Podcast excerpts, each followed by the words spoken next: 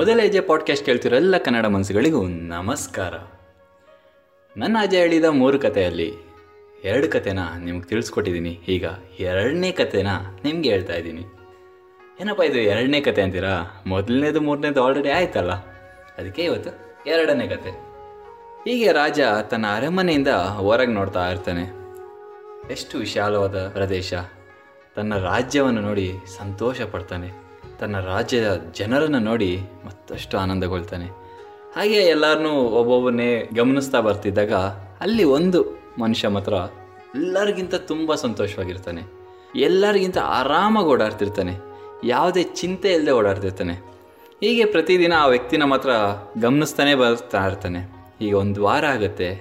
ಆ ಒಂದು ವಾರದಲ್ಲಿ ಎಲ್ಲೂ ಆ ವ್ಯಕ್ತಿ ದುಃಖ ಪಡಲಿಲ್ಲ. ಎಲ್ಲೂ ಆ ವ್ಯಕ್ತಿ ಸಂಕೋಚ ಪಡಲಿಲ್ಲ. ಎಲ್ಲೂ ಆ ವ್ಯಕ್ತಿ ಕುಗ್ಗಿ ಹೋಗಿಲ್ಲ. ಆ ವ್ಯಕ್ತಿ ಯಾರಂದರೆ ಆ ಊರಿನ ಭಿಕ್ಷಕ. ಇವನು ಮಾತ್ರ ಹೇಗೆ ಇಷ್ಟು ಸಂತೋಷವಾಗಿದ್ದಾನೆ? ಅವನ ಹತ್ರ ಏನಿಲ್ಲ. ಸಂತೋಷವಾಗಿದ್ದಾನೆ. ಅರೆ, ನಮ್ಮ ಹತ್ರ ಎಲ್ಲ ಇದ್ದು ನಾನು ಸಂತೋಷವಾಗಿಲ್ವಲ್ಲ? ಏನಿದ್ರ ರಹಸ್ಯ ಅಂದ್ಬಿಟ್ಟು ಅವನ್ನೇ ಕರೆದು ಕೇಳ್ತಾರೆ. ಆವಾಗ ಆ ಭಿಕ್ಷುಕ ಹೇಳ್ತಾನೆ, ಅರಸ, ನಿಮ್ಮ ಹತ್ರ ಎಲ್ಲ ಇದೆ. ಆ ಎಲ್ಲದನ್ನೂ ನೀವು ಕಾಪಾಡ್ಕೋಬೇಕು. ನಿಮ್ಮ ಹತ್ರ ರಾಜ್ಯಭಾರ ಇದೆ. ನೀವೆಲ್ಲರನ್ನೂ ಕಾಪಾಡಬೇಕು. ಅದಕ್ಕೆ ನಿಮಗೆ ನೆಮ್ಮದಿ ಅನ್ನೋದು ಇಲ್ಲ. ನನಗೆ ಅವೆಲ್ಲ ಏನೂ ಇಲ್ಲ ನನಗೆ ಇವತ್ತು ಊಟ ಸಿಕ್ಕರೆ ತಿಂತೀನಿ. ಸಿಕ್ಕಿಲ್ಲ ಅಂದರೆ ಬಿಡ್ತೀನಿ. ಕೂಡಿಡೋದು ಅದನ್ನ ಯಾರೋ ಕದ್ದು ಬಿಡ್ತಾರೋ ಅನ್ನೋ ಭಯ ಪಡೋದು, ಇವೆಲ್ಲ ಯಾವುದು? ನನಗಿಲ್ಲ. ಅದಕ್ಕೆ ನಾನು ಆರಾಮಾಗಿ ನನಗೆ ಹೆಂಗೆ ಬೇಕೋ ಹಂಗೆ ನಾನು ಖುಷಿ ಖುಷಿಯಾಗಿ ಓಡಾಡ್ತಾ ಇದ್ದೀನಿ ಅಂತಾನೆ. ಇದನ್ನು ಕೇಳಿದ ರಾಜ ಆದರೆ ನಾ ಇದನ್ನೆಲ್ಲ ಬಿಟ್ಟು ಬರೋಕ್ಕಾಗಲ್ವಲ್ಲ? ನನಗಾದ ಜವಾಬ್ದಾರಿಗಳಿದೆ. ನನ್ನ ನಂಬಿ ಎಷ್ಟೋ ಜನರಿದ್ದಾರೆ ಎಷ್ಟೋ ರಾಜ್ಯಗಳಿದೆ. ಇದನ್ನೆಲ್ಲ ಬಿಟ್ಟು ನಾ ಬಂದರೆ ಅವರೆಲ್ಲ ಏನಾಗ್ಬಿಡ್ಬೇಕು? ಅಂದಾಗ ಆ ಭಿಕ್ಷುಕ ಹೇಳ್ತಾನೆ, ರಾಜ ಒಂದು ಇದನ್ನ ಬಯಸಿ, ಇಲ್ಲ ಅದನ್ನ ಬಯಸಿ, ಎರಡು ಜೊತೆಯಲ್ಲಿರ್ಬೇಕಂದ್ರೆ ಆಗಲ್ಲ. ಒಂದು ಸುಖಭೋಗ, ರಾಜ್ಯ ಆಳ್ವಿಕೆ. ಇಲ್ಲ, ಏನೂ ಇಲ್ಲದೆ ನನ್ನಂಥ ಸಂತೋಷದ ಜೀವನ. ಯಾವ್ದು ಬೇಕೋ ನೀವೇ ನಿರ್ಧಾರ ಮಾಡ್ಕೊಳ್ಳಿ. ಅಂದಾಗ, ರಾಜನಿಗೆ ಬೇರೆ ವಿಧಿ ಇಲ್ಲ. ಅಷ್ಟು ಜನರ ಜೀವನ ಇದೆ, ಅಷ್ಟು ರಾಜ್ಯಗಳ ಜೀವನ ಇದೆ ಅನ್ನೋಕ್ಕೋಸ್ಕರ ತನ್ನ ರಾಜ್ಯವನ್ನೇ ಆಳ್ಬೇಕಾಗತ್ತೆ. ತನ್ನ ಸಂತೋಷವನ್ನು, ತನ್ನ ಖುಷಿಗಳನ್ನ ತನ್ನ ನೆಮ್ಮದಿಯನ್ನು ಕಳೆದುಕೊಳ್ಳಲೇಬೇಕಾಗುತ್ತೆ ಅಂತ ರಾಜನಿಗೆ ಯಾವತ್ತು ಅರಿವಾಗುತ್ತೆ ಇದನ್ನು ಅರಿವು ಮಾಡಿದ್ದಕ್ಕೋಸ್ಕರ ಆ ಭಿಕ್ಷುಕನಿಗೆ ಒಂದು ಚಿನ್ನದ ಶಾಲ್ವೆಯನ್ನು ಕೊಡ್ತಾರೆ.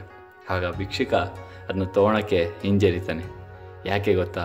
ಏನಾದರೂ ಆ ಶಾಲ್ವೆನ ಅವನು ತೊಗೊಂಡ್ರೆ ಅದನ್ನ ಹಾಕ್ಕೊಂಡು ಓಡಾಡುವಾಗ ಎಲ್ಲಿ ಯಾರಾದರೂ ಅದನ್ನ ಕದ್ದು ಬಿಡ್ತಾರೋ, ಎಲ್ಲಿ ಅದನ್ನ ಕಳ್ಕೊಂಡ್ಬಿಡ್ತೀನೋ, ಎಲ್ಲಿ ರಾಜನ ಕೋಪಕ್ಕೆ ನಾನು ಹಾಳಾಗೋಗ್ತೀನೋ ಅನ್ನೋ ಭಯ ಅವನಲ್ಲಿ ಯಾವಾಗಲೂ ಇದ್ದು ಬಿಡುತ್ತೆ. ಅದಕ್ಕೆ ಆ ಶಾಲ್ವೆನೇ ತೊಗೊಳ್ಳಿಲ್ಲ ಅಂದರೆ ಆ ಥರ ಯಾವುದೇ ರೀತಿ ಚಿಂತೆ ಇರಲ್ಲ.